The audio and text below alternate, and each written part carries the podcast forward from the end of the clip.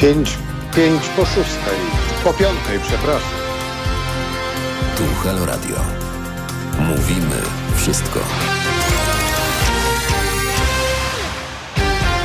Zaczynamy Halo Komentarze. Jarosław Szczepański mm, jest tak, rzeczywiście jest po piątej, a nie po szóstej, tak jak się za, zapędziłem. Będę z Państwem do 6.45 natomiast. Dzisiaj jest 8 marca. Dzisiaj w związku z tym są imieniny Beaty, Jana i Stefana, a poza tym, poza tym jest Dzień Kobiet, który y, mnie osobiście wybito z głowy w ramach kartki z kalendarza. 8 marca 1968 roku, kiedy to na Uniwersytecie Warszawskim w samo południe rozpoczął się wiec, a 6 minut później wjechały autokary z mm, aktywem robotniczym y, warszawskim, który to wyciągając e, z rękawów pałki, kable, takie w gumie kable, próbował zapędzić do tychże autokarów studentów. No nie wszystkim się, no nie wszystkich się udało zapędzić w końcu koło przed 14 ci, ci, ten aktyw wyjechał, rozpędzając studentów, a dopiero po 14.30 wkroczyło ZOMO, czyli zmotoryzowane odwody milicji obywatelskiej. A wszystko to dlatego, że niejaki Adam Mickiewicz, rusofil, kolaborant, y, razem z Kazimierzem Deńkiem i Gustawem Holoubkiem dokonał sionistycznej prowokacji. Był to autor mitu o Żydzie patriocie Jankielu, znany też jako tajny współpracownik wieszcz, czyli Adam Mickiewicz.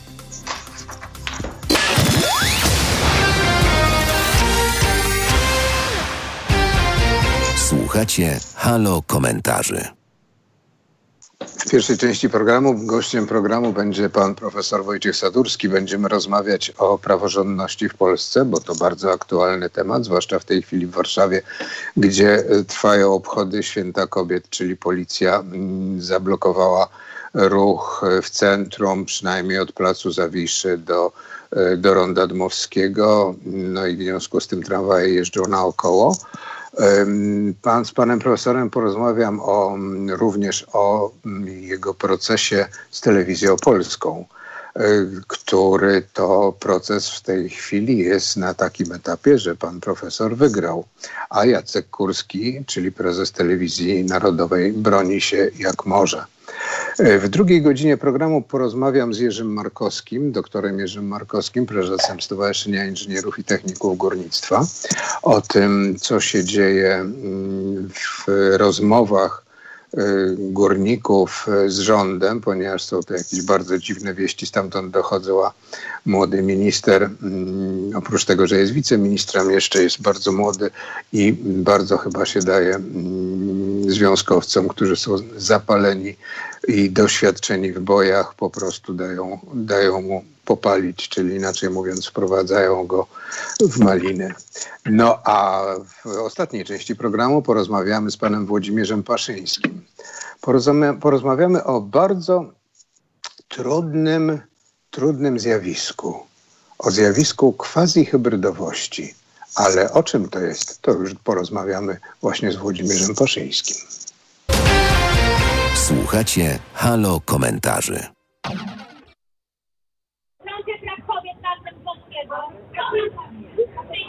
Szanowni Państwo, znajdujemy się aktualnie na rondzie 40-latka. To to miejsce, do którego pierwotnie, później już po tej informacji na początku ten ogólnopolski strajk kobiet, ten Dzień Kobiet na ulicach Warszawy miał wystartować na rondzie Dymowskiego. To jest rondzie praw kobiet. Taka informacja pojawiła się w serwisie Telegram. Niespełna E, na pół godziny przed początkiem tego wydarzenia, tego spaceru, tego protestu, tego, tych obchodów Dnia Kobiet, dziś 8 marca, pojawiła się informacja o zmianie lokalizacji z pierwotnej na rondo 40-latka, to rondo również w centrum Warszawy, ścisłe śródmieście, pomiędzy Placem Zawiszy a dworcem centralnym. E, aktualnie drogą tą przejechać mogą tylko i wyłącznie tramwaje. Na miejscu jest setki policjantów. Proszę mi wierzyć, że odkąd uczęszczam na tego typu protesty, relacjonując je dla Państwa. Od wielu, wielu miesięcy słucham radio, od wielu, wielu lat na innych antenach i nie widziałem nawet na Marszu Niepodległości takich jednostek, takich sił policji, e, które były zmuszone z tego, co udało mi się ustalić, przyjechać tu do stolicy gdzieś z rozmaitych wielu innych miast w Polsce. E, protestujące kobiety i osoby zostały zamknięte w celnym kordonie, tu na rondzie 40-latka. Doszło już do dwóch zatrzymań. Z tego co ustaliłem, to pewna informacja i sprawdzona. Dokonano zatrzymania jednej osoby. To to na pewno członkini kolektywu tęczowych BAT. Kobieta w wieku około 75 lat została zatrzymana i przywieziona na jeden z komisariatów w Warszawie. Prawdopodobnie jest to komendant stolicy Wilczej. Tą informację jeszcze Państwu potwierdzam i ustalam dokładne dane i fakty w tej sprawie. Oprócz tego e, cały tłum chętnych innych osób, kobiet chcących wziąć udział w tych manifestacjach e, jest oddzielony e, dwoma rzędami po kilkaset, dosłownie po kilkaset policjantów. Jest to po prostu niemożliwe. Każda osoba natomiast, która chce wyjść z tego kotła jest wylegitymowana, a za tym idzie jest to też no, ustalenie i sprawdzenie tożsamości każdej z tych osób po kolei. Na miejscu jest e, kilkaset policjantów i na pewno kilkuset protestujących. E, to ogromne liczby. Utrudnienia w ruchu są spore, nastroje również bardzo napięte. Atmosfera jest gorąca, dlatego że policja próbuje dosłownie siłą uniemożliwić tym osobom protestującym tu gdzieś na placu na rondzie 40-latka e, udział w tym proteście, udział w tych obchodach Dniach Kobiet. Jest to praktycznie niemożliwe ze względu na to, że tych policjantów jest aż tylu. E, jest to naprawdę e, duża liczba. E, plan na chwilę obecną jest taki, że Platforma Muzyczna, ta, którą pewnie Państwo kojarzycie z innych protestów, aktualnie stoi zaparkowana na centrum, w samym środku tego ronda 40-latka. Na Platformie Marta Lempart i na uczestniczki i na organizatorki tego ogólnopolskiego strajku kobiet, reprezentujący również tenże strajk. E, nawołują do e, protestowania, nawołują do tego, by nie tracić sił, nawołują do tego, by jak najwięcej osób, których tu jeszcze nie ma, przybyły na miejsce i wsparły te osoby już zamknięte w tym kordonie.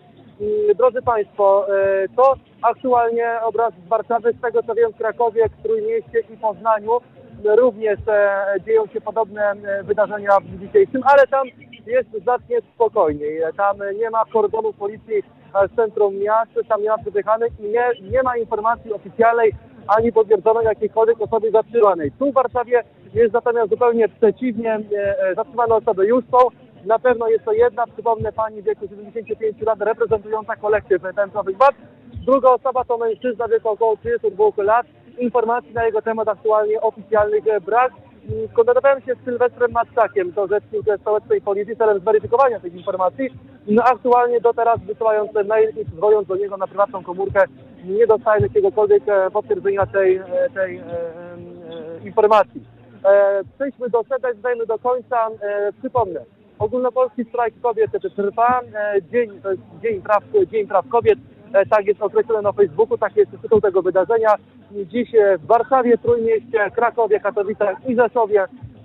W Warszawie dwie osoby zatrzymane, mnóstwo, mnóstwo już przepychanych na ulicach, szczelny kordon, tramwaje w kierunku Ochoty i Pragi jeżdżą z lekkim opóźnieniem, natomiast ruch samochodowy w tej części miasta jest całkowicie wstrzymany, a śródmieście jest całkowicie sparaliżowany. Mam na myśli wspomnę ruch samochodowy z tego co wiem i widziałem, policja również wyłapuje protestujące sobie w metrze, tramwajach oraz na przystankach autobusowych. Osobiście byłem wylegitymowany na jednym z nich, więc jest to też pewna informacja. Na będziemy Państwu relacjonować, co dzieje się tutaj w Warszawie. Mam nadzieję, że widzą Państwo obrazki z miejsca, w którym aktualnie się znajduje. Zachar Radian, prosto z Centrum Wydarzeń Wielopolskiego Strajku Kobiet. Adam Bysiek, dziękuję. Dziękuję Byśku bardzo za relację. Mam nadzieję, że Połączymy się jeszcze na przykład za godzinę niecałą, czyli po szóstej e, i będź, będziesz mógł nam powiedzieć, chyba że coś się będzie działo bardzo ostro, to wtedy wchodź, brutalnie nam przerywaj i mów. Jesteśmy w kontakcie, Arku. Drodzy Państwo, również dziękuję i zapraszam do słuchania programu Jarosława. Tu Halo Radio. Mówimy wszystko. 17.16. Jesteśmy na YouTubie, na Facebooku, na naszej stronie internetowej, na Mixcloudzie, w aplikacji telefonicznej. Można do nas pisać teraz małpa halo.radio, można do nas telefonować 22 39 059 22. A gościem programu jest pan profesor Wojciech Sadurski. Dzień dobry. Serdecznie witam panie profesorze. No, piękny, piękny dzień dzisiaj mamy, bo słońce świeci, lekki, właściwie zimno jest, e, śnieg padał, no i praktycznie mamy obchody 8 marca, tylko tego z 68 roku. Widocznie komuś się bardzo mm, zachciało powtórzyć, skoro wywożą na Wilczą do komendy, no to tak jak wtedy. No, y, analogie są dalej idące y, i bardziej ciekawe też chyba z punktu widzenia politycznego. E, marzec 68 roku był e, takim e, początkiem końca ery Gomułki. Tak naprawdę to już była agonia. Trwało to jeszcze dwa lata, było coraz brzydsze i skończyło się, jak wiadomo, w grudniu 70 roku w Gdańsku.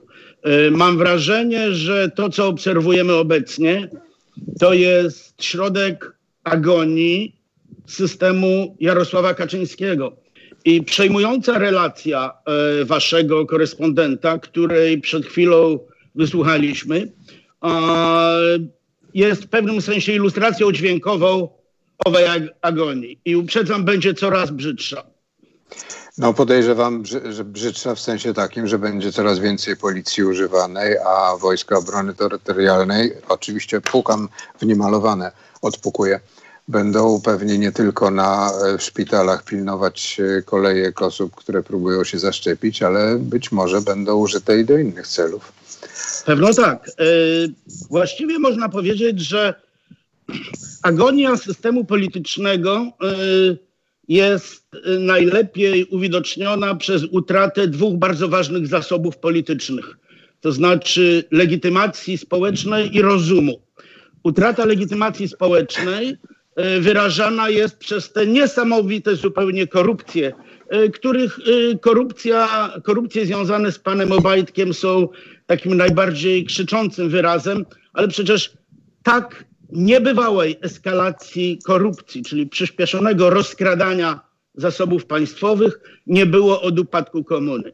A drugi zasób, o którym mówiłem, to jest legitymacja społeczna, znaczy poczucie, że, ja przepraszam, a drugi zasób to jest, to jest utrata rozumu. I wydaje mi się, że to, co dzisiaj widzimy, jest oczywiście ciągiem, ciągiem dalszym e, tego e, łańcucha wydarzeń, który bezpośrednio zaczął się decyzją tak zwanego Trybunału Magister Przyłębskiej, tej sadystycznej, okrutnej, kretyńskiej decyzji w sprawie aborcji.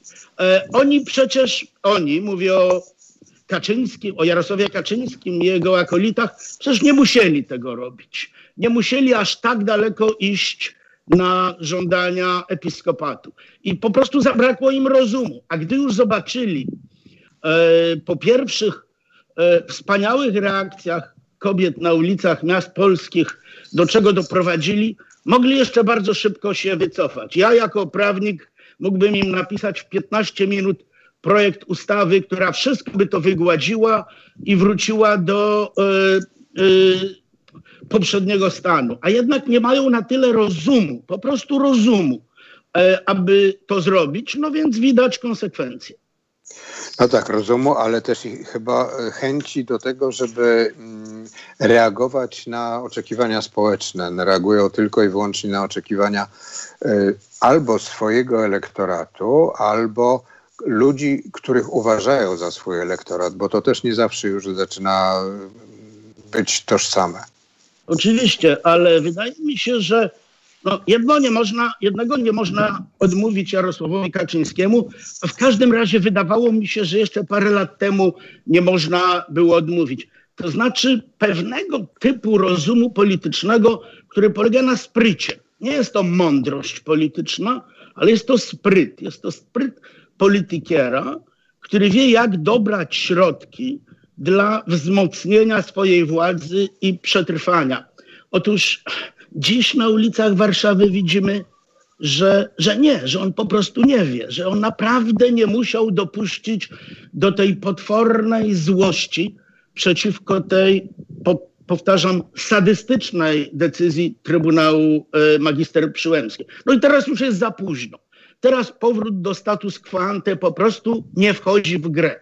Kobiety mówią, tak zwany kompromis aborcyjny, który de facto, to ja już dodaję, był kompromisem między centroprawicową władzą a e, episkopatem, już nas nie interesuje. No, ale zatem doigrał się.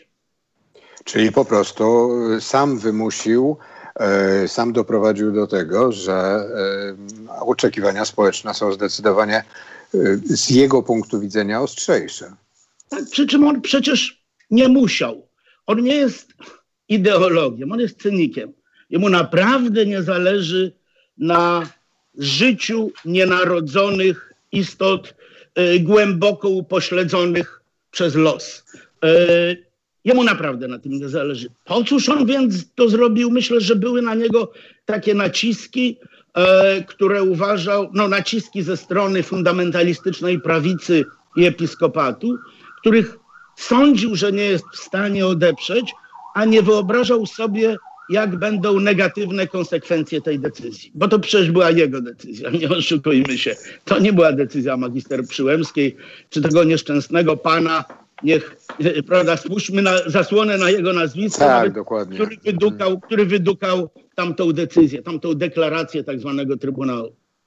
Bo ja Panie nie nazywam tego wyroku. Panie profesorze, mm, ale ja jednej rzeczy nie rozumiał. Przecież Kaczyński, czy obaj Kaczyńscy, oni już byli na uniwersytecie w 1968 roku. Oni widzieli początek e, rozpadu Gomułkowskiego imperium, no mini imperium. E, więc mogli, mógłby Jarosław tę wiedzę taką wcieleniową, którą wówczas wtedy obserwował, mógł y, się jakoś uchronić przed nią. Jakoś trudno mi wejść e, w ich umysły w tamtym czasie. Ja byłem jeszcze uczniem w szkole, więc e, nie widziałem ich zachowania, nie rozmawiałem z nimi w czasie marcu. Nie mam pojęcia, jak się zachowali. Jakoś wiem oczywiście, jak się zachowywał Adam Michnik i inni wielcy e, naszej opozycji. Natomiast nie chcę mówić ani pozytywnie, ani negatywnie o tamtej epoce Kaczyńskich, bo w ogóle nie jestem zainteresowany wchodzeniem tutaj w psychologię indywidualną. E, Ale ma pan rację, jego życiowe doświadczenie powinno mu było mówić, uważaj Jarek, 8 marca to nie jest dobra data e, dla władzy w Polsce.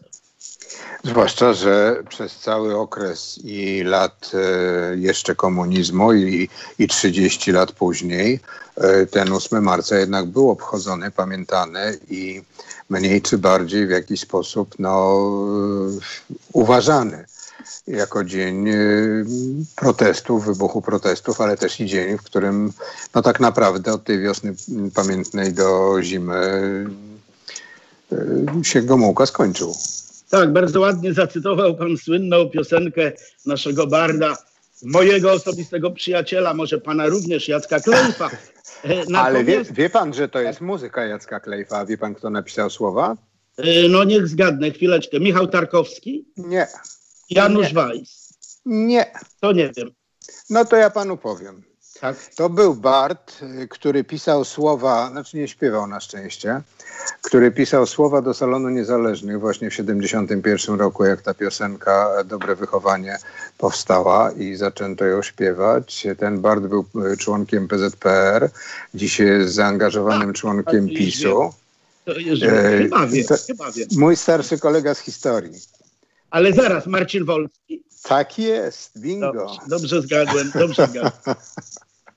No tak, ale skoro, skoro pan powiedział o tym, że marzec 68 e, od samego początku był obchodzony, na początku jakoś tam e, w podziemiu, potem już bardzo oficjalnie, to chciałbym jeszcze powiedzieć, że on był obchodzony nawet teraz w wolnej Polsce w różny sposób przez różne strony, dlatego że nacjonalistyczna, a w dużej mierze antysemicka prawica bardzo mocno forsuje taką oto interpretację marca 68, że była to po prostu walka między dwoma skrzydłami w PZPR-ze, że nie miała nic wspólnego z prostymi, normalnymi, patriotycznymi Polakami, że chodziło o walkę między moczarowcami a y, komunistami żydowskiego e, pochodzenia. I tak naprawdę e, polski patriotyzm w żaden sposób nie powinien tego e, marca pamiętać jako ważnej daty. Ja to uważam za e, absolutnie zakłamaną historię, ale taką historię forsuje cały szereg popularnych na prawicy publicystów. E, dla mnie to było, mm, rozmawiałam o tym w programie Halo Historia z profesorem Stolą w sobotę, ale dla mnie to była największa, najpoważniejsza lekcja wychowania obywatelskiego mojej młodości, bo byłem e, na Uniwersytecie Warszawskim. Nie, nie studiowałem jeszcze, ale pracowałem w lektorium na historii więc znalazłem się w centrum, w centrum wydarzeń i było to naprawdę mocne, mocne doświadczenie. Panie profesorze. A propos, a propos mocnego doświadczenia, jeszcze jedno słowo powiem. Jak powiedziałem, ja byłem wtedy uczniem, poszliśmy raz z kolegami bodajże drugiego, trzecie, trzeciego dnia i mocno dostałem pałą, na szczęście w gruby kożuch. Także rozmawia pan z jednym z weteranów e, Marca 68. Nic mnie no, nie bolało, dodam. No tak, no bo to, to róż, różnie, się, różnie, się to, różnie się to działo. E, panie profesorze, e, ja bym chciał, żebyśmy jeszcze porozmawiali o pana y, opinii na temat y, tego, jak jest postrzegane y, no, w tym wypadku wyrok CUE, Trybunału Sprawiedliwości Unii Europejskiej i mm, jak, jak pan ocenia reakcje, jakie tutaj mm, Ziobro i spółka y, wykazują? Może najpierw powiem o rzeczy ciekawszej, to znaczy o tym, jak jest postrzegany. Otóż w środowisku prawników Unii Europejskiej, prawników akademickich, znaczy tymi, tym środowiskiem, którego ja jestem częścią i który znam, jest to traktowany jako wyrok z jednej strony niesamowicie ważny, z drugiej strony bardzo oczywisty. Znaczy, że inny wyrok nie mógł naprawdę zapaść. I o tym właściwie wszyscy już wiedzieliśmy, gdy została ogłoszona opinia y, wybitnego zresztą rzecznika generalnego TSUE, y, pana profesora Jewgenija Tanczewa, który nawet zaczął tę swoją opinię bardzo pięknie, cytuję z pamięci, E, że państwo, w którym ludzie nie mają możliwości odwołania e, do sądów od, wyda- od e, decyzji administracyjnych, staje się dyktaturą. To był cytat z pewnego wybitnego prawnika angielskiego. Jewgenij Tanczew zamieścił to jako rodzaj motta swojej opinii. Bardzo rzadko to się zresztą zdarza, bo zazwyczaj te opinie mają taki bardzo suchy charakter, mm, a to było y, bardzo takie, jak w każdym razie jak na nas, prawników, takie mocne uderzenie. No i później, y, jak to się zresztą w 90% w SUE y, zdarza, Właściwie cała opinia Tanczewa, jakaś 20 czy 25 stron, została właściwie przejęta słowo w słowo przez y, Trybunał. Zatem Panie profesorze, tego... wró- możemy wrócić do naszej rozmowy za minutę? Oczywiście. Słuchacie Halo Komentarzy. 17.31. Przypomnę, że jest dzisiaj 8 marca, Dzień Kobiet, ale też Dzień wielkiej, wielkiego zamieszania w centrum Warszawy i innych miast, które wykonuje policja, blokując ruch gdzie się da i jak się da. Przypomnę, że po naszym programie po, o 18.50 zapraszamy do wysłuchania felietonu doktora Przemysława Witkowskiego, dwie godziny później felietonu doktora Bartosza Fijałka i o 22.50 felietonu Igora Isajewa. Jest 17.31, jesteśmy jesteśmy na YouTubie, na Facebooku, na Mixcloudzie, na naszej stronie internetowej. Można nas słuchać w aplikacji telefonicznej, a gościem programu jest pan profesor Wojciech Sadurski. Rozmawialiśmy o wyroku Trybunału y, Sprawiedliwości Unii Europejskiej. Tak, więc może y, powiem w największym skrócie, o co tam chodziło. Chodziło o to, że pewna grupa, pewna liczba tak zwanych nowych sędziów Sądu Najwyższego została do tego Sądu Najwyższego powołana bezprawnie, nieprawidłowo, dlatego że procedura, na podstawie której zostali oni powołani, nie obejmowała możliwości odwołania od rekomendacji negatywnych KRS-u do sądów administracyjnych. I to właśnie, yy, przepraszam za taką pewną prawniczą zawiłość, ale taka właśnie jest dokładnie treść tego, e, tego mm, orzeczenia. Przy czym trzeba jeszcze dodać, by nieco niestety skomplikować sprawę, że Trybunał tę decyzję podjął nie jako wynik skargi komisji na przykład albo skargi jakiegoś państwa, ale wynik tak zwanego pytania prejudycjalnego zadanego mu przez naczelny y, sąd administracyjny. A zatem tak naprawdę już zupełnie ściśle prawnie rzecz biorąc, sąd y, europejski nie mówi jak jest, nie mówi co jest zgodne z prawem, a co jest niezgodne z prawem, tylko daje NSA instrukcje, jak należy interpretować europejskie prawo w odniesieniu do tego wszystkiego. No ale to są zawiłości prawnicze. Natomiast krótkie bardzo streszczenie jest takie, wedle Trybunału niektórzy nowi sędziowie, właściwie wszyscy nowi sędziowie Sądu Najwyższego są do niego powołani nieprawidłowo. No tak, i to jest efekt tego jest taki, że mamy nieprawidłowo powołanych sędziów i tak naprawdę będzie można te wyroki, mm, które oni wydają, po prostu kwestionować. Absolutnie tak, ale do tego potrzebujemy jeszcze ruchu NSA, czyli Naczelnego Sądu Administracyjnego. Myślę, że on nastąpi niedługo. A nie jest to sprawa błaha, dlatego że wśród tych sędziów jest między innymi pani Manowska, która się podaje za pierwszą prezes Sądu Najwyższego.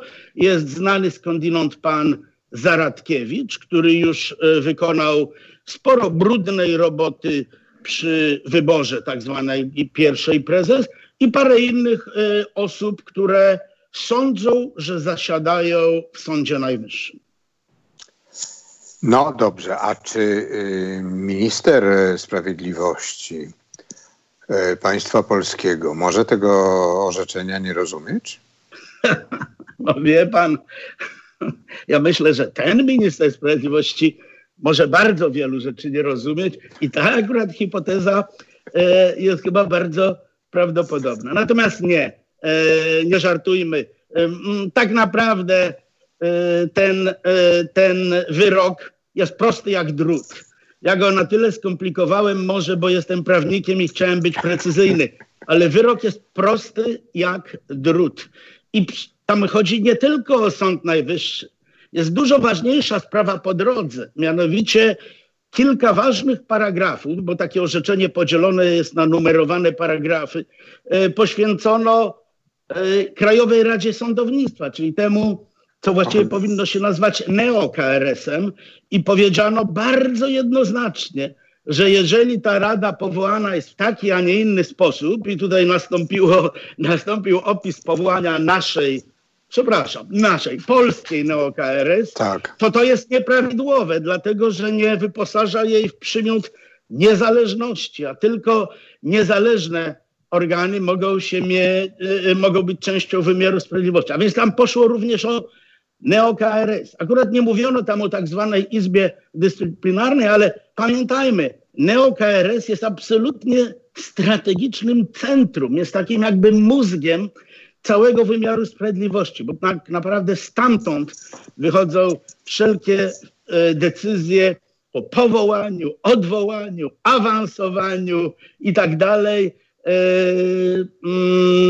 wszystkich sędziów w Polsce. To jest, więc uderzając słusznie w neo-KRS, tak naprawdę Trybunał Sprawiedliwości uderzył w centrum całej deformy wymiaru sprawiedliwości przeprowadzonej przez Zjednoczoną Prawicę. No to się panu Ziobrze to nie może podobać. Przynajmniej ja no nie, nie wierzę, no żeby nie. mu się to podobało. Panie profesorze, pan Jacek Kurski strasznie się zdenerwował zacytuję, rozumiejąc rozpaczliwą skądinąd nadzieję, że aby zainteresowano się panem Sadurskim, musi się on podczepić pod moje nazwisko. Informuję, że w sprawie oskarżonego Sadurskiego byłem świadkiem. Świadkowie nie przegrywają, zatem nic ze mną nie wygrał. Wyrok jest nieprawomocny. To cytat z Jacka Kurskiego, prezesa Telewizji Narodowej.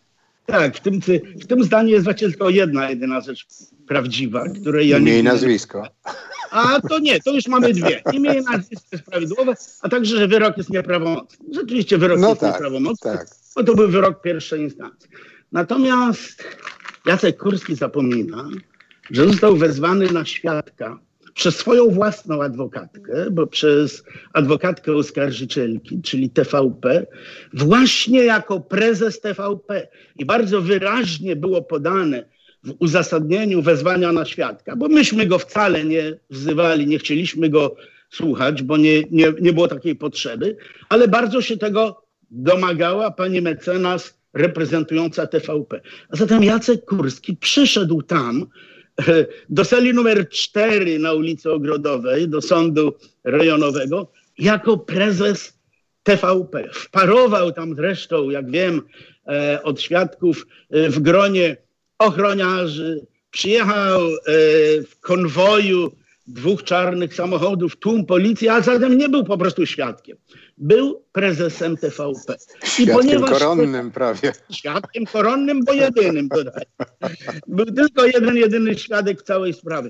A zatem, jeżeli TVP przegrało, to znaczy, że przegrał prezes. E, a to, że e, prezes był, e, prezes oskarżycielki, prezes spółki oskarżycielki jednocześnie zrobił się tam świadkiem, no to już jest taka osobliwość, takie dziwactwo, które może przejdzie do historii prawa, ale raczej jako zabawna anegdota niż coś poważnego dla studentów. No zwłaszcza, zwłaszcza z tym jego autorażem, w którym wkracza na salę i wkracza do, sądu, wkracza do sądu, a później na salę sądową.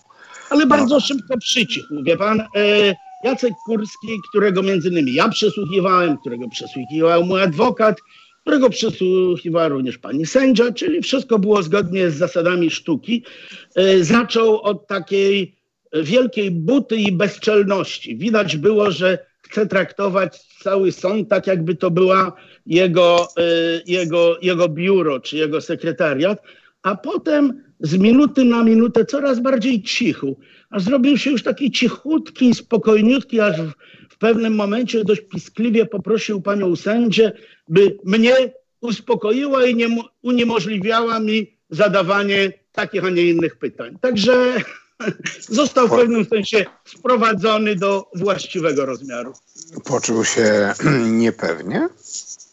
A czy niepewnie? Chyba tak, chyba niepewnie, bo, bo rzeczywiście w pewnym momencie poprosił panią sędzię, było uniemożliwiała, uniemożliwiła mi zadawania pytań, no, które uznał za nieznośne, czy tam e, prowokacyjne, nie wiem, nie wiem dlaczego. E, po prostu e, wydało mu się, że już naprawdę e, nie jest na swoim gruncie i nie może grać wedle reguł, które sam napisał.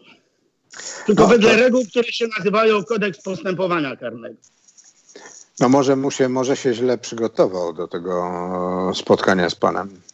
Być może, być może. Dlatego, że wie pan, dawał odpowiedzi, które y, mogłyby wskazywać na świadome y, kłamstwo. Ale nie będę przytaczał y, konkretu ze względów, ze względów procesowych. Prawa. No, do, dokładnie.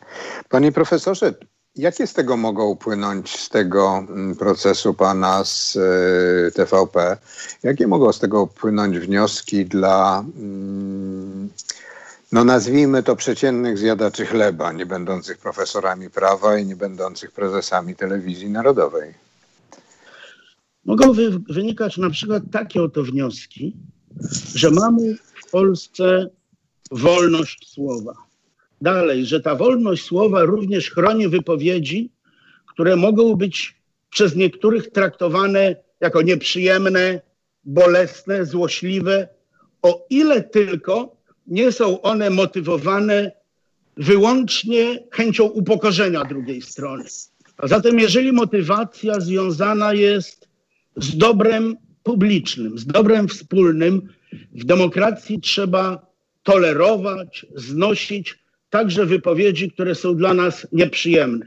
O ile, powtarzam, dotyczą one spraw publicznych, a nie jakichś tam prywatnych, a, i o ile nie są motywowane wyłącznie chęcią upokorzenia. No o moich tweetach można powiedzieć wszystko, ale nie to, że ich jedyną motywacją jest chęć zrobienia komuś na złość. No domyślam się, że to nie jest chęć zrobienia komuś na, na złość, tylko po prostu zwrócenie uwagi na pewne, mm, no delikatne mówiąc, no nadużycia, już nie powiem, że formalne, a nadużycia w ogóle po prostu, no mijanie się z prawdą. O, tego mi słowa tak, a, tam nawet, a tam nawet było coś większego niż samo minięcie się z prawdą. Tam w tle tego wszystkiego była śmierć polityka. Okrutna śmierć, która, powtórzę co powiedziałem w sądzie, nie nastąpiła w medialnej próżni.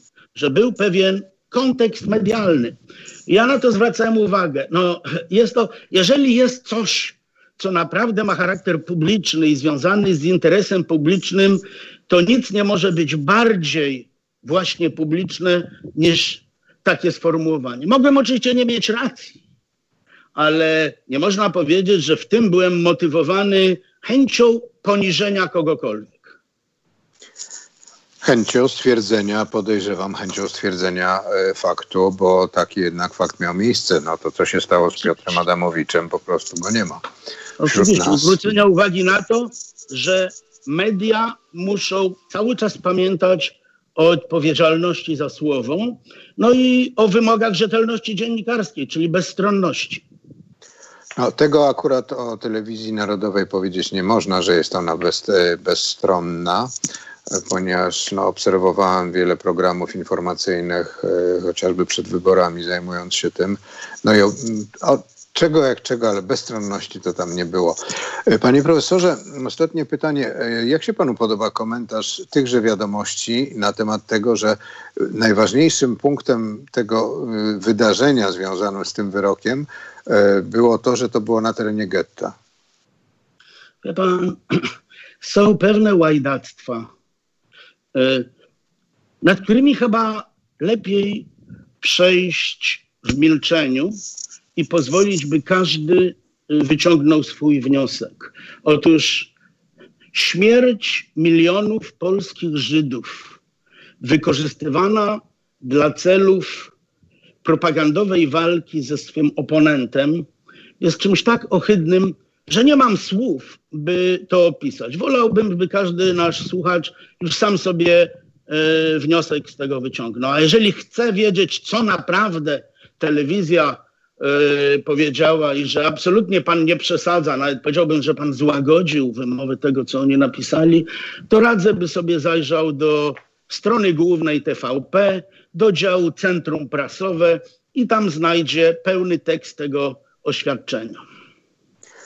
Dziękuję bardzo panie profesorze. Pan profesor Wojciech Sadurski był gościem programu. Rozmawialiśmy o prawie, o prawie w Polsce. Albo, albo o Polsce, będącej trochę koło prawa. Jest 17.46. Halo Nauka Dariusza Aksamita. W środę między 21 a 23. To świat nauki, który staramy się przybliżać w sposób niezwykle przystępny. Wychodzi różnie, jak to przy naukowych eksperymentach. Zawsze jest jednak niezwykle ciekawie. Halo Nauka Dariusza Aksamita środy od 21 do 23. O nauce mówimy wszystko. Od poniedziałku do piątku między 19 a 21 Adam Bysiek rozmawiał o przyszłości, zapraszając do studia najznamienitszych gości. Tu i teraz kontra nieznane jutro. Halo Przyszłość. Poniedziałek, piątek, 19.21. Adam Bysiek i jego goście, którzy mówią wszystko. Jako dziennikarze nie bratamy się z władzą ani nie schlebiamy opozycji. Wspomagaj nas stale na www.halo.radio ukośnik SOS. Liczy się każda złotówka. www.halo.radio ukośnik SOS. Dziękujemy, bo niezależność ma swoją cenę.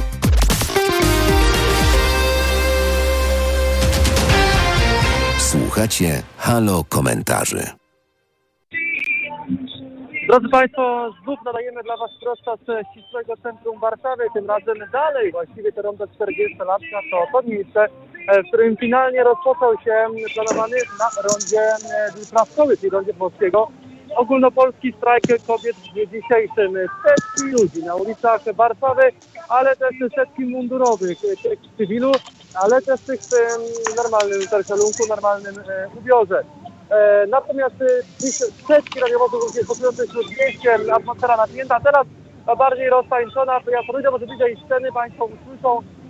Tutaj prawdziwa dyskoteka, prawdziwe uśmiechy, szczere uśmiechy, no bo to w końcu dzisiaj e, Dzień Kobiet, więc myślę, że nie brakuje tych e, e, miejscu. Dzieje się sporo, tańce, pra, prawie jak w dyskotece, e, to znaczy, że to dopiero początek, przynajmniej tak mówią platformy. E, Kobiety reprezentujące ogólnopolski strajk kobiet. Dwie osoby na chwilę obecną zatrzymane. Jedna w wieku 75 lat, to jedna z bardziej reprezentujących kolekcję Papcie Saczy. Drugi mężczyzna lat 27 również wymieniony na jedną ze stołecznych komend. Jak e, udało mi się ustalić teren wylegitymowania i potwierdzenia swoich danych osobowych. Mm, Kobiety nie chcą opuścić ronda, póki co tramwaj, e, tam ruch tramwajowy e, działa, z powodzeniem w kierunku Osoty i w kierunku Pragi. Dość sporym opóźnieniem, ale jednak jeżdżą. Więc jakby Państwo mówią, doszedł które ja miejsce, to tylko i wyłącznie komunikacją miejską, ponieważ ruch samochodowy jest całkowicie sparaliżowany, ma możliwości fizycznie dojechać tutaj na miejsce e, samochodem, gdyż całe rondo, 40-latka, plac Zawiszy są całkowicie również zablokowane. Powiedz nas, że zgrabny wąż, bo rzeczywiście ludzi, pewnie Państwo odnośnie że powiedzieć, że spotek lub eventów w hotelach, którym transportuje oprócz muzyka biznesu, młodzi ludzie, e, bardzo młodzi ludzie, mnóstwo również flag, balony, serca, e, dzieje się sporo. Prawdziwa impreza tutaj teraz e, trwa, wbrew temu, co dzieje się obok, bo obok stoi szczelny kordon i policji, podobno z kilkuset funkcjonariuszy. Ważna sprawa jest taka, że nawet Aleja Janowa II utworzono dziś tymczasowy parking dla mm, radiowozów policyjnych. E, To pokazuje skalę przedsięwzięcia tego operacyjnego, mam rozumieć prewencyjnego, mającego na celu zabezpieczyć e, ewentualną trasę dzisiejszego przemarszu. Oczywiście trasa mm, to już e, utopia, ponieważ opuszczenie tego kordonu jest niemożliwe, gdyż każda z osób e, jest. No to jest tak zwane spisanie tego protestujące osoby chcą uniknąć. E, Z tego co mówiła Marta Lempart, e, nie ma w planach opuszczenia tego rondu ronda 40-latka, e, ponieważ czekają na możliwość przejścia i pójścia dalej w kierunku, jak e, mogę przypuszczać, centrum mm, Warszawy.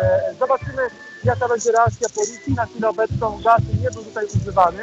Nie było również e, fizycznych interwencji. Owszem, były przepychanki, to właśnie wtedy, wtedy dokonano mm, tych dwóch zatrzymań, o których wspomniałem Państwu wcześniej. Na razie nastroje pokojowe, e, uśmiechy na twarzach, muzyka sącząca się z głośników i e, co chwilę przejeżdżający górą nad e, rodem 30-latka tak zwany płodowóz, e, czyli e, ciężarówka, furgonetka e, fundacji e, Ordo Juris, obklejona zdjęciami wygod, czyli martwych płodów, e, która prowokuje protestujące osoby do jakiejś reakcji e, werbalnej lub niewerbalnej. No werbalną ciężko, ponieważ e, no, odległość dzieląca nas od tej ciężarówki to około 5 metrów wysokości, więc wątpię, by mm, ktoś był tak odważny i zechciał się wspiąć po słupie na górę tego wiaduktu samochodowego na rondem 40-latka. Protest trwa... Adamie, Adamie, czy to znaczy, że ta ciężarówka e, Ordo Juris, to ona tam stoi na wiadukcie? Tak, wiadukcie, co ciekawe, blokuje pas w kierunku, e, w kierunku e, Śródmieścia Północnego, czyli w kierunku e, e, ulicy W kierunku Żoliborza. E, Tak, w kierunku Żoliborza ten pas jest zablokowany, ale policja nie reaguje, bo do mnie mówię, że nie reaguje dlatego, że wszystkie siły tej policji skupiły się tutaj na dole, na rondzie 40-latka. Ja tylko powiem Jarku i, Państwu oczywiście, że e, te wszystkie sześć pasów prowadzących na ochotę e, do też w kierunku Żoliborza są szczelnie zablokowane. Tu jest mnóstwo e, radiowozów rozstawionych na miejscu po lewej i prawej stronie, więc e, jak widzę, prawie nie ma fizycznej możliwości, by jakikolwiek radiowóz tam dotarł. No ale to pokazuje, jak policja obchodzi się z jednymi protestującymi i z drugimi, no bo ciężarówka to jednak forma protestu. No pociesz się, pociesz się, że siedziba Prawa i Sprawiedliwości w dawnej drukarni Ekspresu Wieczornego też jest obstawiona przez mm, policję e, po to, żeby widocznie tam nikt nie mógł się dostać, no i żeby spokojnie mógł Jarosław Kaczyński mm, rezydować, ale nie wiem, czy tam jest. Trudno nam, trudno nam to wiedzieć. Adam, że jak, jeszcze tylko dodałem jedną bardzo ważną informację, to to, że specjalny komunikat stołecznej policji, że nie tutaj na miejscu, to ważne w tym zdaniu, a wokół całego Śródmieścia jest rozstawione, akurat uwaga, 2000 umundurowanych policjantów gotowych do akcji. To treść najnowszego z komunikatów stołecznej policji autorstwa Sylwestra Matczaka, więc no, można sobie wyobrazić naprawdę e, koszt tego typu interwencji, koszt takiej operacji policyjnej, no i ewentualnie skutki. Co byłoby, gdyby ten kordon był przerwany, a protestujące osoby uciekałyby, jak to e, nieraz miało miejsce, w formie gry ulicznej. No, myślę, że te sceny byłyby tam częściej. Jakoś, e, jakoś wydaje mi się, że 8 marca 68 roku to po prostu ZOMO, czyli zmotoryzowane oddziały milicji obywatelskiej, czyli dokładnie to, co, z czym mamy do czynienia teraz w Warszawie, e, po prostu przyjechały, zaczęły się ganiać ludzi po krakowskim przedmieściu i nie tylko.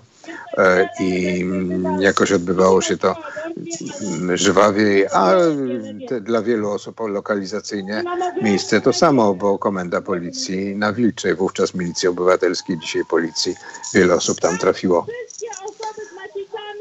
Adamie, będziemy w kontakcie. E, sądzę, że może na przykład e, o godzinie gdzieś 10 po 6 byś jeszcze nam coś opowiedział, co będzie się działo, dobrze? Jestem, jestem do swojej oczywiście na Państwa dyspozycji.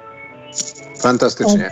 Adam Bysiek, y, nasz y, latający reporter z centrum Warszawy, z okolic dworca mm, centralnego, z, ze strajku kobiet, a właściwie strajku policji, bo policja zablokowała wszystko, co się tylko dało wokół śródmieścia.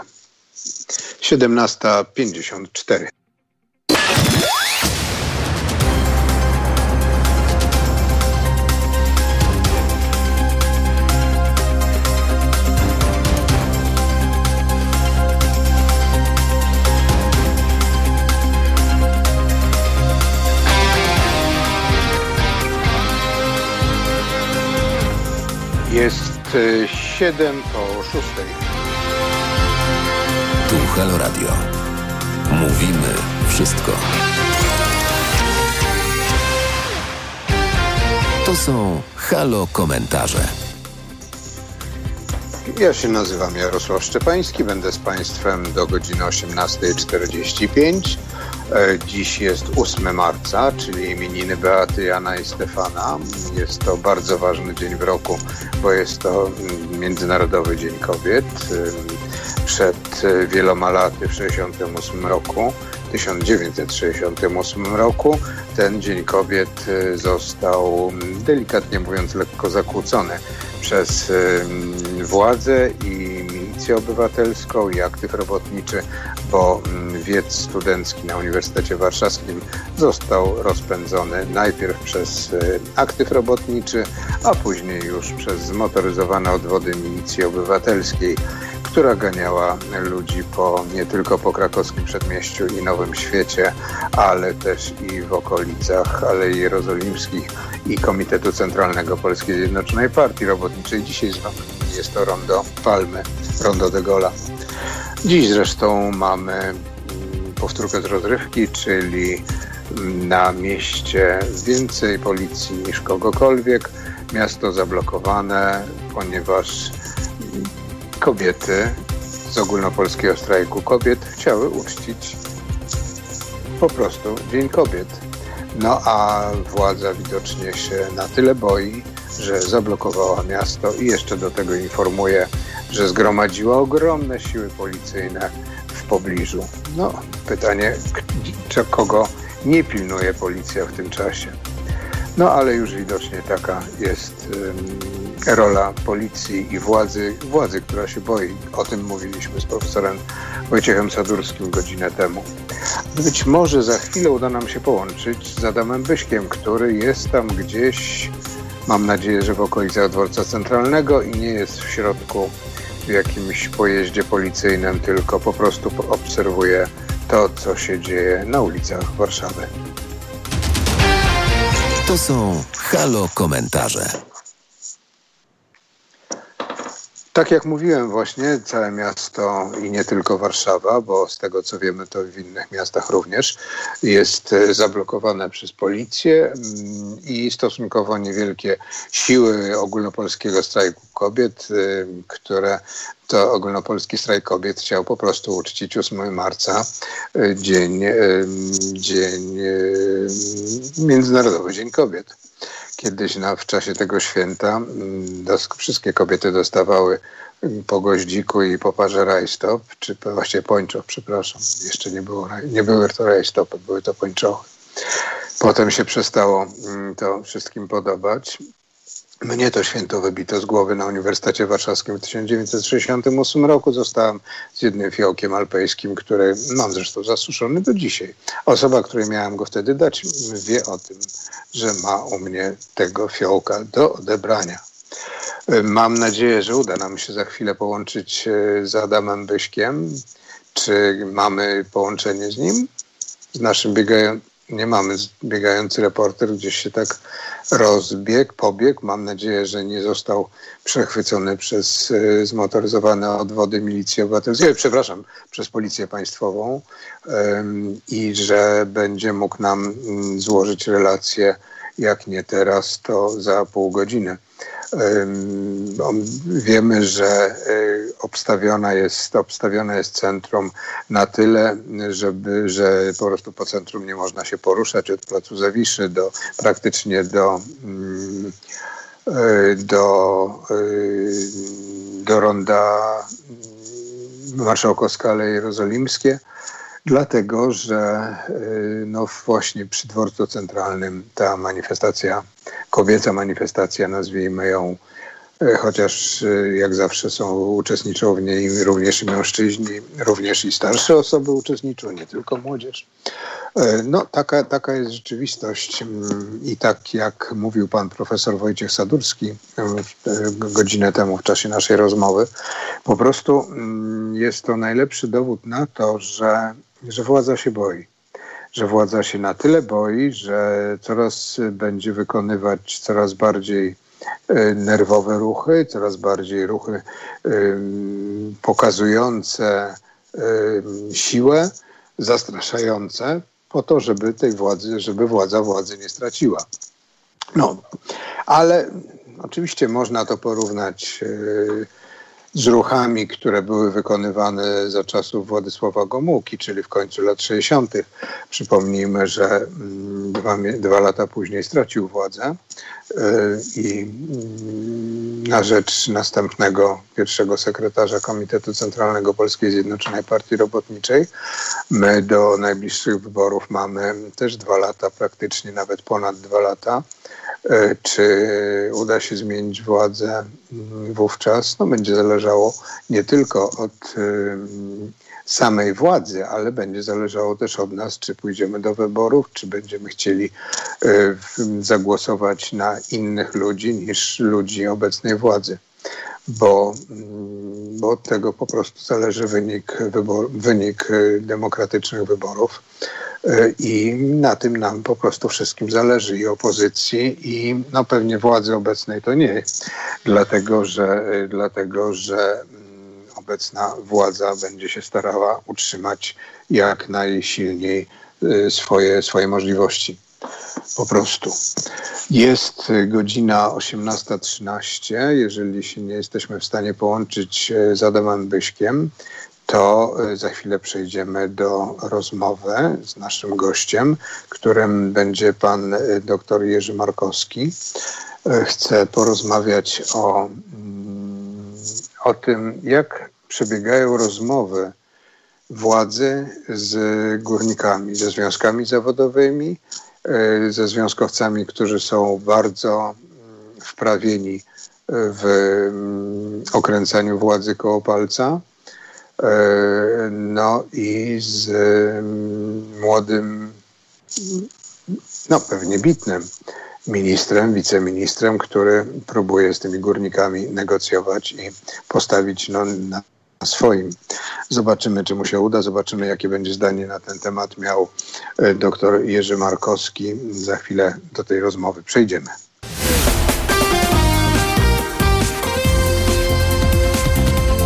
Halo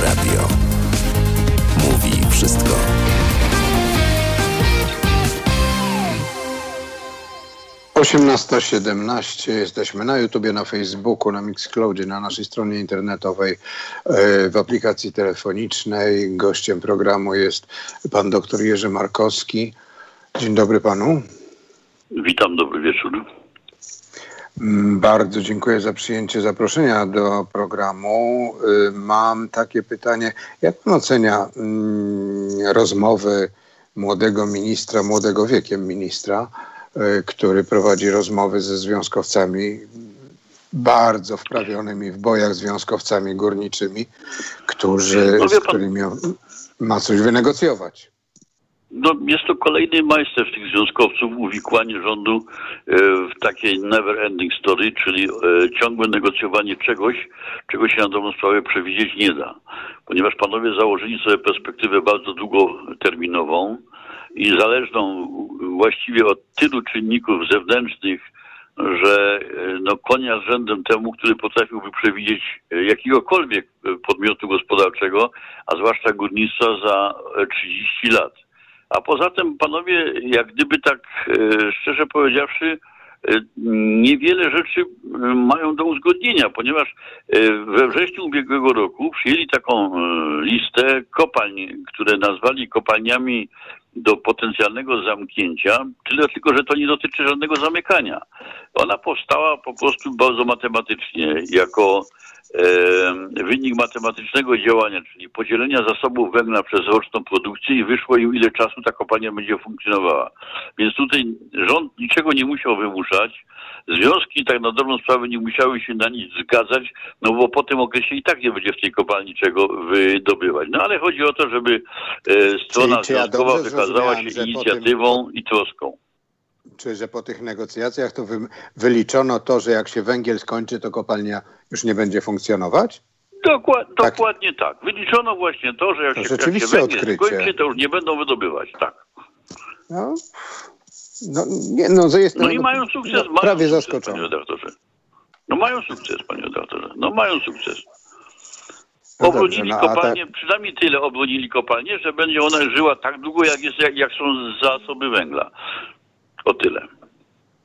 No czyli tak naprawdę, e, tak naprawdę to to jest e, zero negocjacyjne, no bo, no bo co tu negocjować, jeżeli się skończy węgiel, jak No, mawiał No, pan można, Grudzień. można negocjować jeszcze, tak, no można jeszcze negocjować to, co w pierwszej wersji tego porozumienia, zresztą bardzo niefortunnego, się ukazało, mianowicie tak zwane te nowoczesne technologie, które mają zastąpić energetykę węglową. No tyle tylko, że one tak z nazwy zastępowały tech, tech, energetykę węglową, ponieważ dalej bazowały na węglu. E, Tyle tylko, że no, niewydobywanym jak sądzę, już wtedy w Polsce, no bo skąd go wziąć, jak go tam, jak go tam nie będzie, prawda? One tak na dobrą sprawę, wie pan, to jest takie czyszczenie sumienia przez obie strony. E, e, Rząd powiada, że negocjuje ze stroną społeczną. Związki zawodowe wykazują głęboką troskę e, o swoje kopalnie, jednocześnie po, pokazują, bym Też powiedział, siłę byt. negocjacyjną, prawda, siłę negocjacyjną, no i tak sobie panowie mm, negocjują, wykłając pana ministra Sobonia w spór, który właściwie nie powinien mieć miejsca, bo nie ma się o co po prostu spierać. Wyczytałem w, w wywiadzie z panem, że em, pewien niepokój pana trapi, bo jeżeli będziemy rozbudowywać elektrownie wiatrowe, a wiatru nie będzie, to wtedy skąd weźmiemy ten prąd, ale energię elektryczną? No, no wie pan, i to jest dylemat wszystkich, którzy mają energetykę e, niekonwencjonalną. Przykładem są Szwedzi, którzy bardzo postawili na e, e, likwidację energetyki jądrowej, nie tworzyli alternatyw e, żadnych, no i teraz zimą było bardzo zimno niedawno, prawda?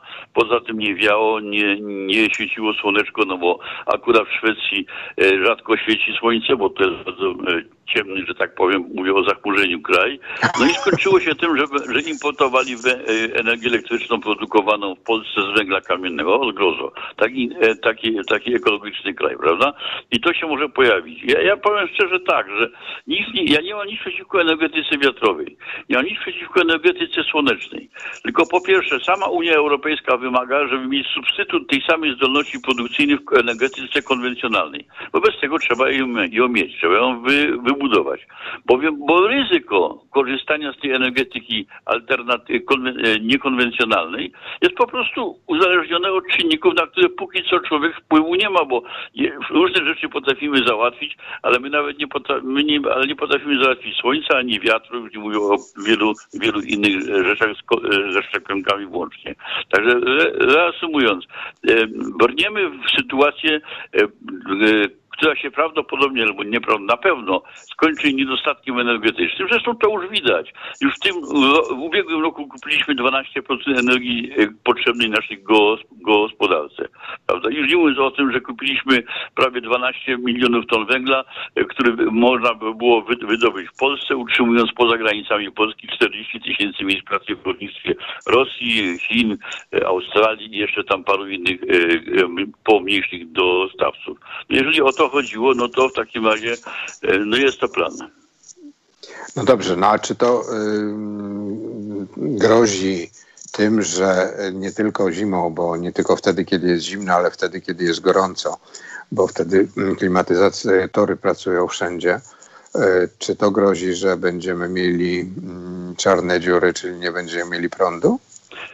Mm, Panie redaktorze, e, jeśli rozbudujemy zdolności przesyłowe przez granicę Polski, to nie będziemy ich mieli. Ale póki co, ja mam to na sumieniu, jako były minister e, przemysłu i handlu, mamy jedno takie naprawdę efektywne połączenie energetyczne Polski z systemem zachodnioeuropejskim, które zresztą budowaliśmy po to, żeby eksportować z Polski energię elektryczną. Jak na razie to kupujemy, ale jego zdolność przesyłowa nie jest nieograniczona.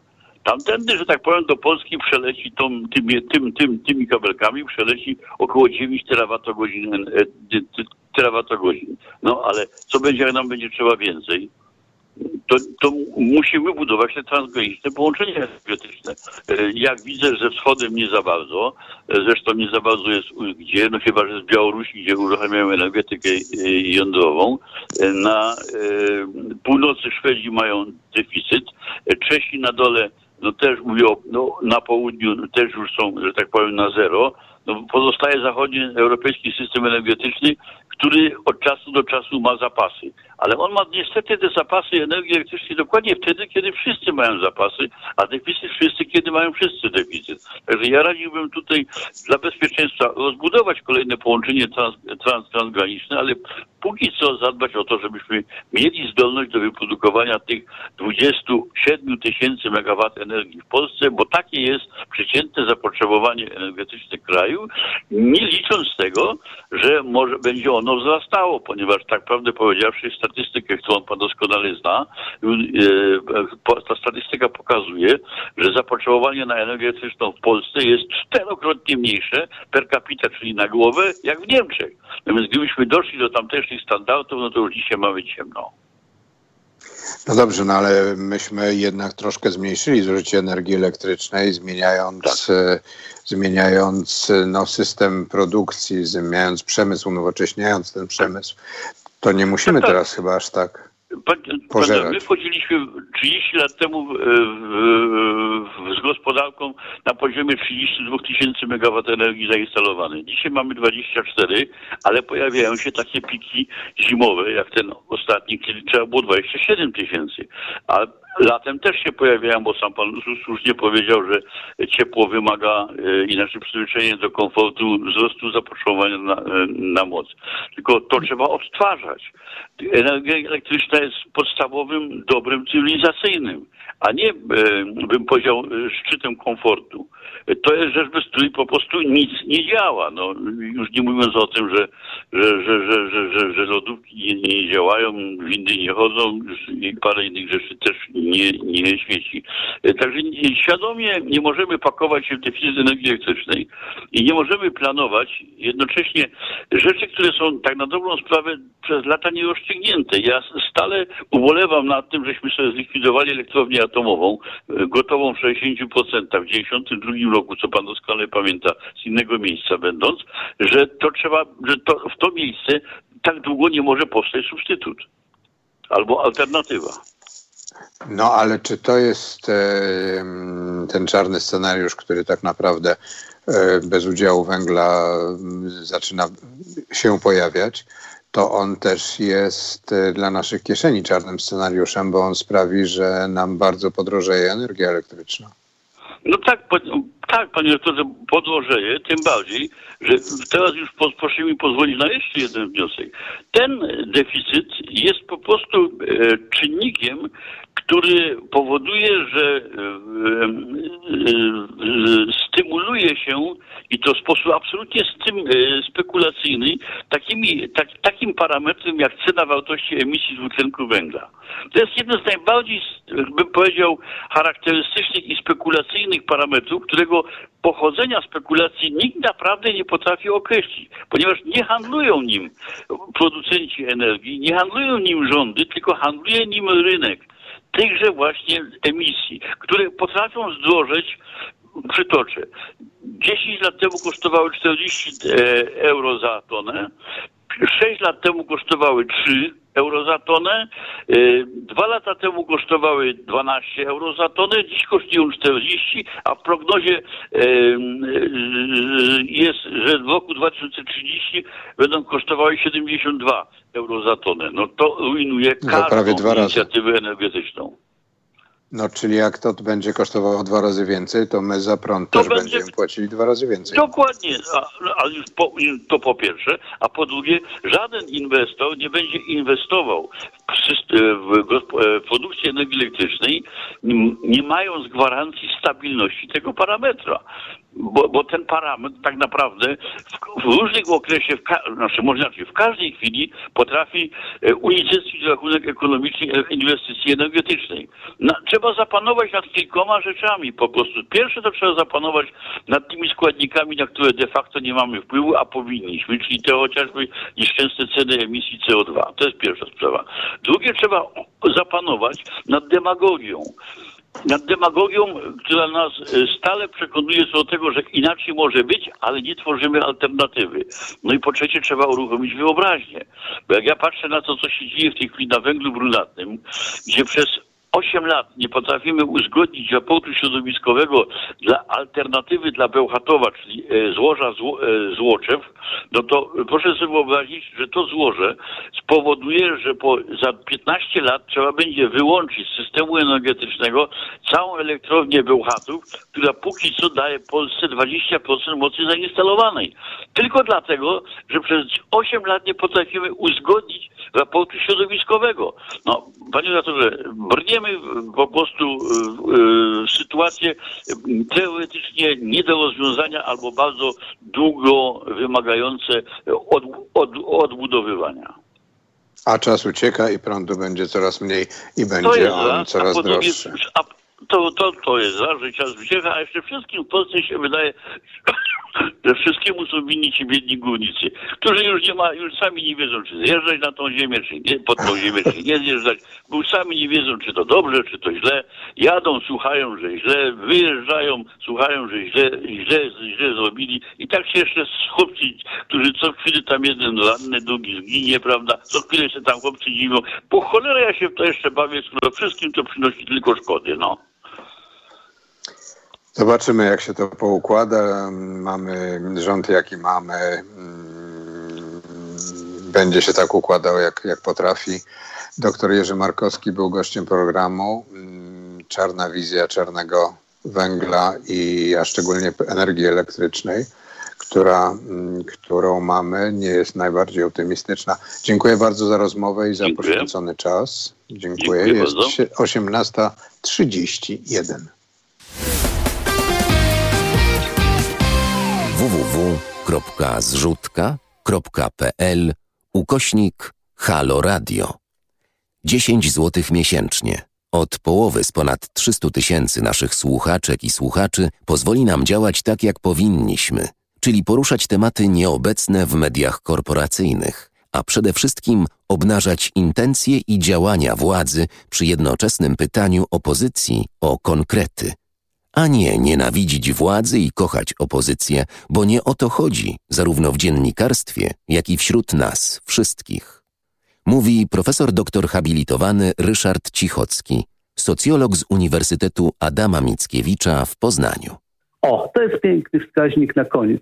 Istotą kompetencji obywatelskiej jest to, czy mamy krytyczny stosunek do polityków i każdego polityka od, y, od, oceniamy krytycznie, czy zakochujemy się w politykach.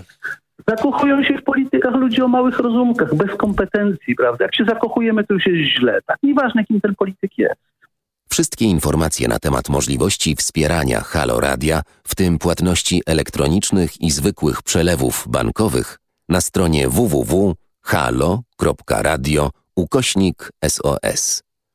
Polecamy też nasze konto na www.zrzutka.pl ukośnik Halo Radio. Dziękujemy. Słuchacie Halo Komentarzy.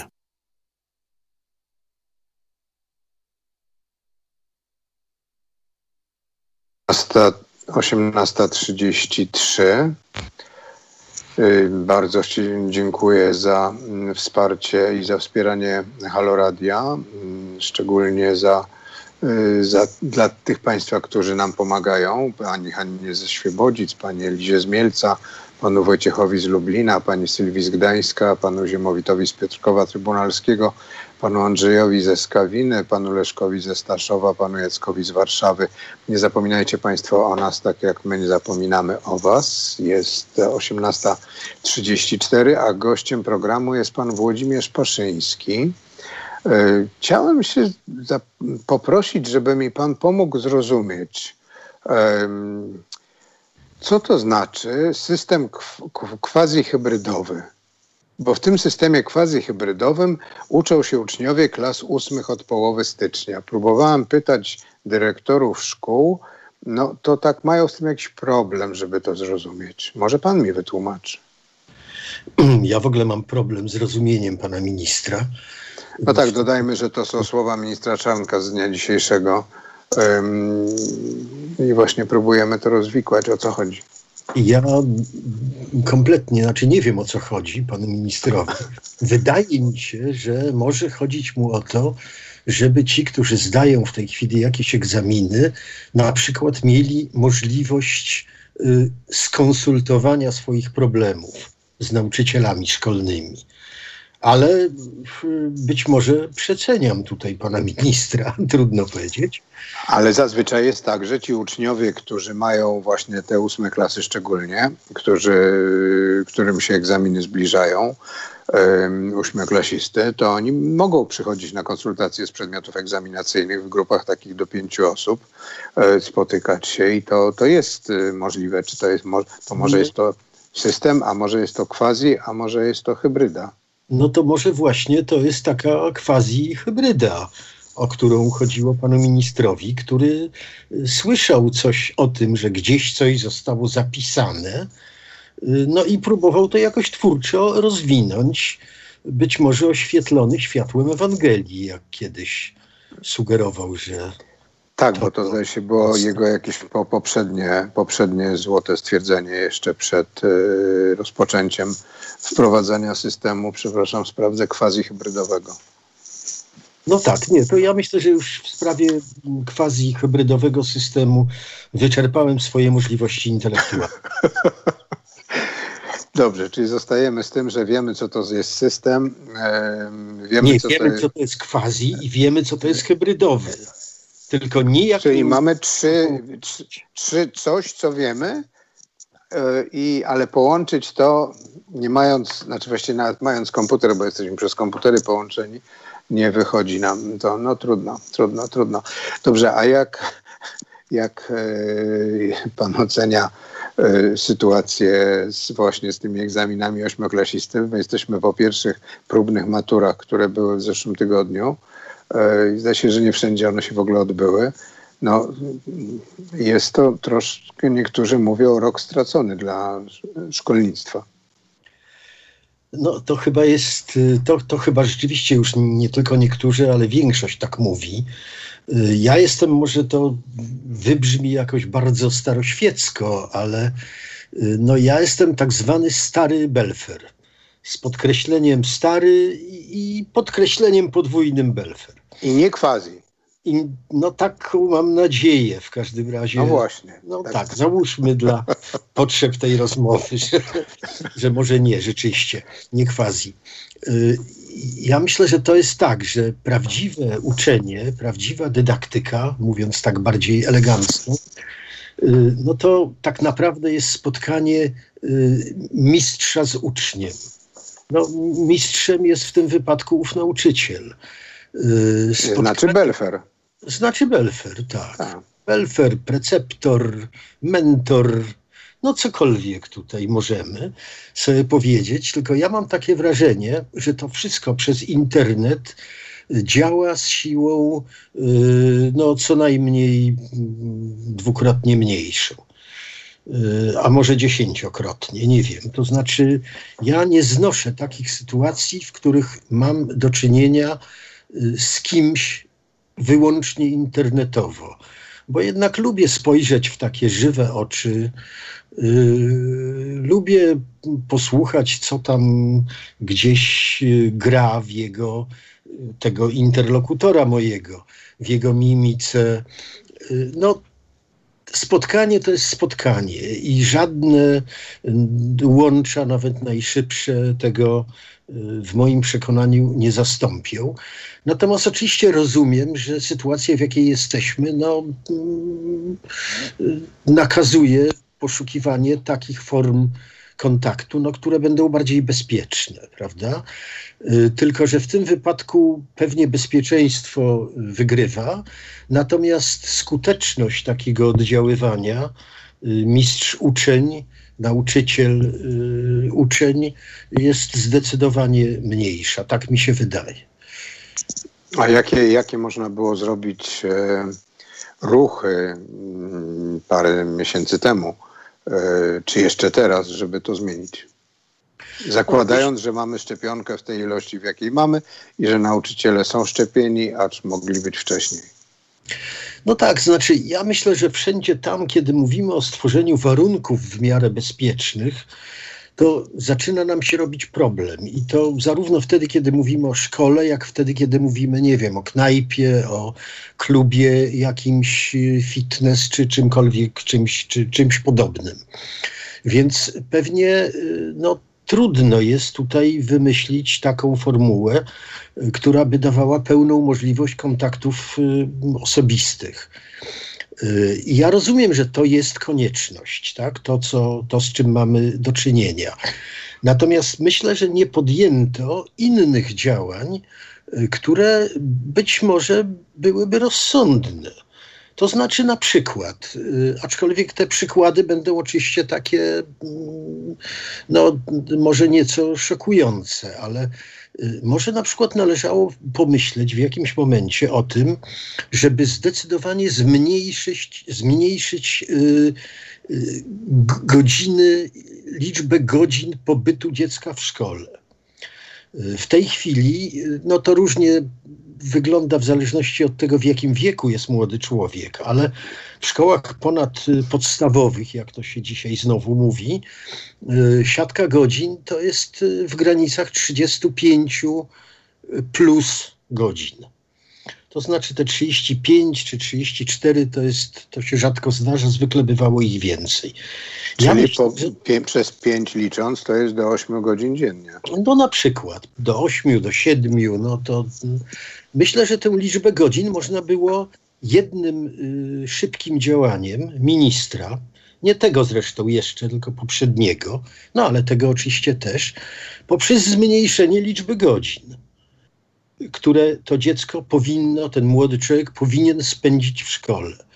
Prawda? I wtedy trzeba by było oczywiście uznać, że jest kilka przedmiotów, które tak naprawdę w szkole realizujemy, natomiast z innych rezygnujemy. I to zarówno y, z tego WF-u, który naprawdę w postaci zdalnej chyba kiepsko y, trafia do młodych ludzi, ale zlikwidować y, ileś godzin, no począwszy oczywiście od religii, od tego bym zaczynał. To są dwie godziny tygodniowo tylko. No ale trzeba by się było zastanowić, które jeszcze przedmioty można by było zdecydowanie ograniczyć, czy wręcz robić właśnie zdalnie, prowadzić je zdalnie.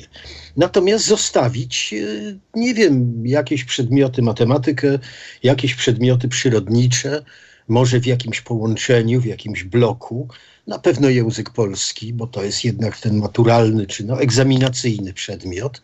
I trochę historii by się przydało. Trochę historii pewnie by się przydało. Być może z tych trzydziestu kilku godzin zeszlibyśmy w ten sposób, y, nie wiem, do piętnastu, y, a wtedy byłoby znacznie łatwiej organizować pracę szkoły w taki sposób, by było bezpieczniej.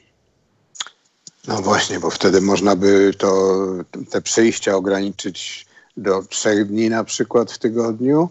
Do małych grupek. Do małych grupek. Na, na małe grupy, prawda? Znaczy i przez to no, inaczej organizować tę przestrzeń wspólnej dydaktyki, prawda? Y, można było to wtedy próbować robić, ale myślę, że znaczy nikt o tym nie myślał, prawda? Nikt o tym nie myślał, no dlatego, że jednak myślenie jest sztuką i yy, no, wymaga paru części ciała, takich dobrze funkcjonujących. I troszkę takich wytrenowanych w tym. Tak, trochę wytrenowanych. No tak, tak, tak. No. Mhm. Tego niestety no w edukacji nam brakuje. Y, od pewnego czasu bardzo te deficyty są wyraźnie widoczne. No widocznie mamy quasi myślenie. Quasi myślenie nad systemem edukacji.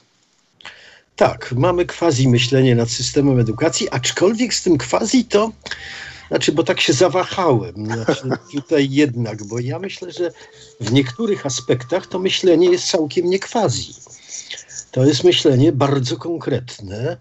Y, I to, co się w tej chwili jakby wydaje, że wysuwa na plan pierwszy, to jest taka indoktrynacyjna rola szkoły.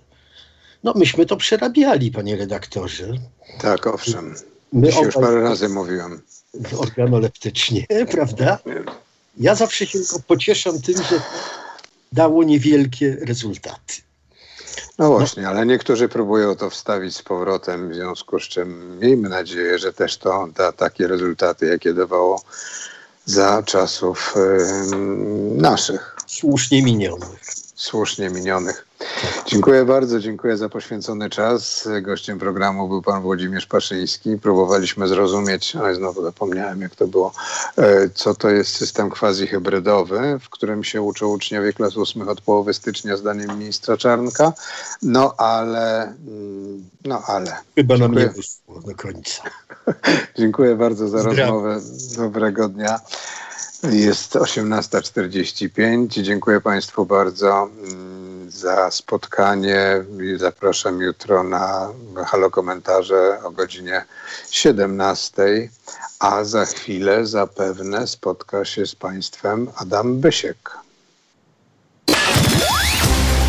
To były halo komentarze. Na kolejny program zapraszamy jutro o godzinie 17.